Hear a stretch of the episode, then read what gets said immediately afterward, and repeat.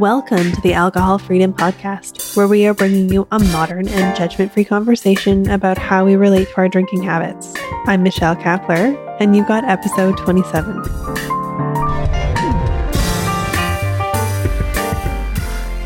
Hi, friend. Thanks for being here.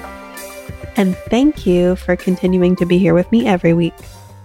If you're finding these podcast episodes helpful, would you consider sharing it with somebody who you think might find it helpful too? We need to keep having this conversation. And by the way, did you tune into episode 25? It was a couple weeks ago. And I interviewed my husband Peter to ask him about his thoughts and experiences when it comes to my drinking. There were some moments that brought back some cringe-worthy shame and guilt when he spoke to me directly about how it affected him, but mostly I just felt love. His support has been so amazing, despite his humanness and not following my manual for him all of the time. It's a great conversation and I highly recommend you check it out. It's episode 25 and I'll put it in the show notes. So this week, I'm going to talk about knowing when it's time to make a change. I'm answering this question that I get from a lot of people who are asking me about how this work might apply to them. And that is, how will I know when I'm ready to make a change? Which is a close second to when is it a good time to do this work? And that's what we're going to chat about today. How will I know when I'm ready? So I think rather than talk about the signs that you are ready to do this work, I actually want to talk about some of the things that have very little to do with somebody's readiness. There are things that you don't want to use as a measure of your readiness. The first one is the opinion of your family or friends or spouse. And I want to be clear I'm not talking about somebody's family staging an intervention or their doctor recommending rehab or inpatient treatment. I'm actually talking about the opposite of somebody urging you to take a look at your drinking. What I'm talking about is people who are reassuring you that you don't have a drinking problem, even when you are questioning it yourself. As I have talked about in past episodes, I questioned my drinking for over 10 years before I actually made a change. I knew internally that something wasn't right for a long time before I decided to take action. And over the years and in several relationships, I would ask for feedback from my partner. And every time this happened, they would give me the feedback that they didn't think I had a problem and they didn't think anything was wrong with me. Because people who love us do this sort of thing. They want to make us feel better. They want to reassure us that everything is okay and that there's nothing wrong with us. But I want you to also consider that they might have a very exaggerated and dramatized idea of what it looks like when somebody has a drinking problem. My husband, for example, as he talks about in our episode, genuinely thought that my drinking wasn't that bad because I wasn't being violent or drinking in the morning or parenting irresponsibly, which in his mind was what it would look like if somebody had a drinking problem. But he wasn't in my head. He wasn't experiencing the struggle and suffering that I was going through. So, my message here is that your spouse will be looking at it through their own lens of what they think it looks like when somebody has a drinking problem. And they might genuinely think that you're fine. Same goes for friends or family members. In most cases, their intentions are in the right place and they just want to reassure us that everything is okay. So if you think this is a place in your life that you'd like to make a change, even if everyone else in your life thinks you're fine, maybe it's worth giving it a try to just think about it. The second thing that has nothing to do with readiness is finding the quote, right time. I meet people all the time who tell me that they want to make a change in their life when it comes to their drinking, but it's patio season or the holidays are coming up or they have a vacation scheduled next month, or they're coming up on busy season at work and they need their nightly glass of wine to relax during this stressful work season.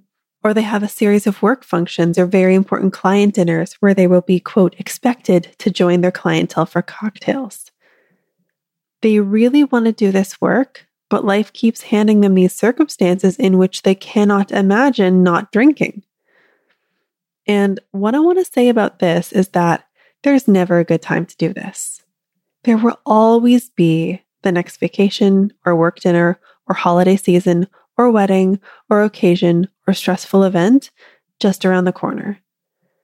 So, if you're waiting for a time in your life when things like this won't be an issue, you will be waiting forever.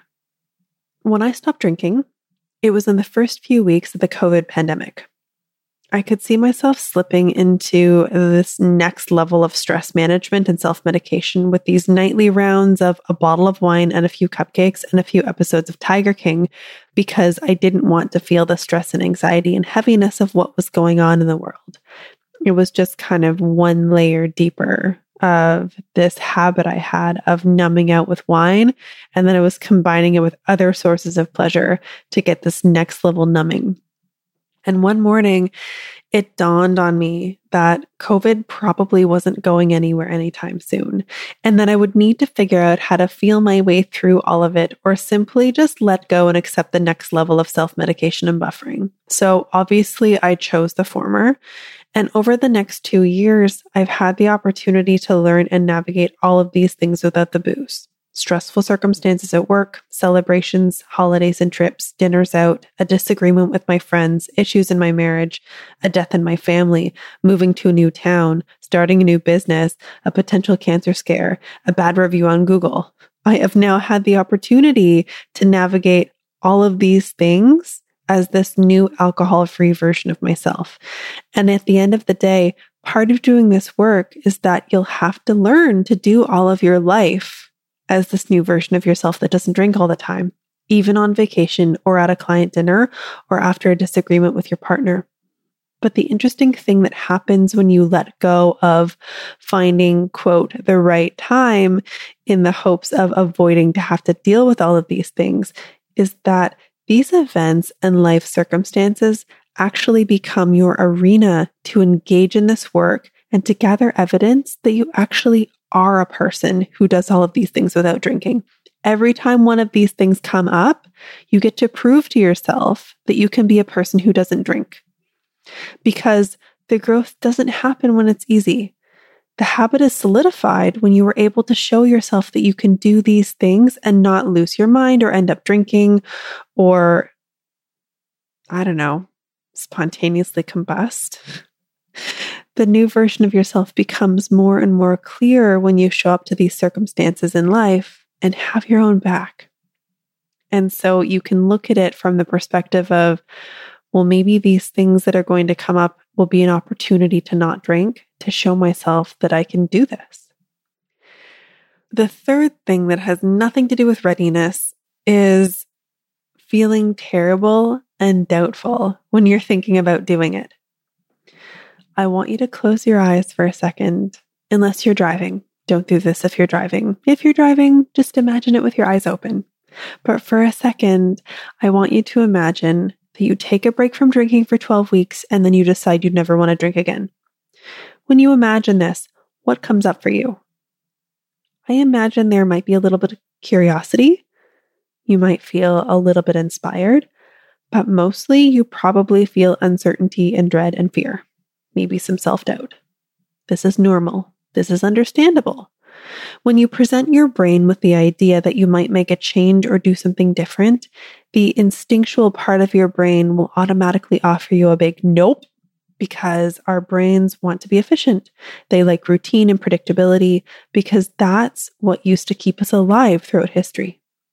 Staying the same and not deviating from what is working, what was safe, what was known, what kept us from starving or being eaten or freezing to death.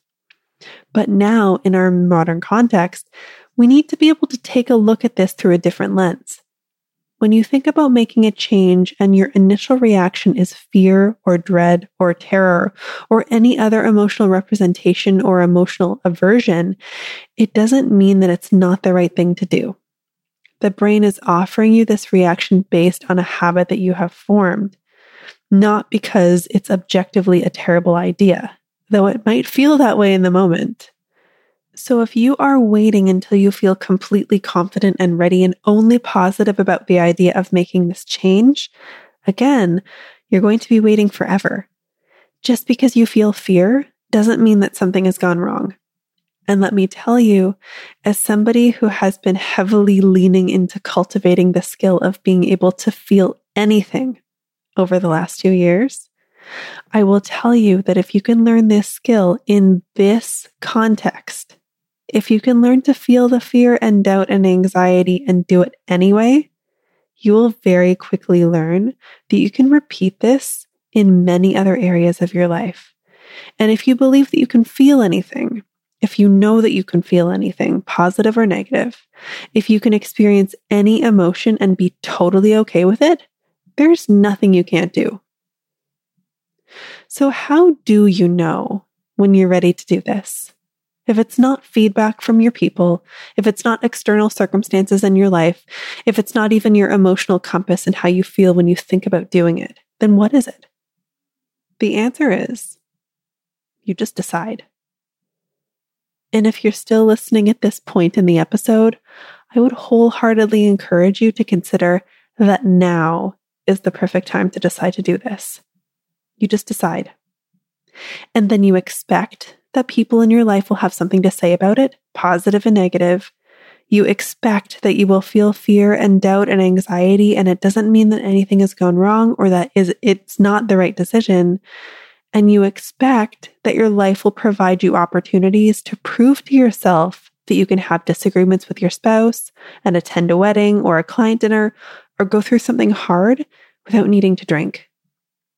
And to give you an idea of what's possible, you will get to a point where you completely lose your desire to drink during all of these things. You will get to a point where it's normal for alcohol to just not be an automatic addition to many things in life. Take it from somebody who was averaging a bottle of wine a day, that's me, who felt terrified by the idea of life without alcohol. Now I rarely even think about it. My desire to drink is completely gone. And that is freedom. How did this episode sit with you? Are you someone who would like to quit drinking or take a break for a while? Are you somebody who is wondering if it's the right time to try out a new version of your life? If this is you and you're ready to make a change, let's talk.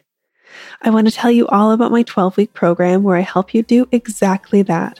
I guarantee that by the end of the 12 weeks, you will have a very different relationship with your drinking. You can head to michellekapler.com or click the link in the show notes to book your free 60 minute virtual consult today so you can tell me all about you and I'll tell you all about how I can help you with your drinking. That's going to be it for me this week. I'll be back next week with another episode. Until then, you've got this, my friend.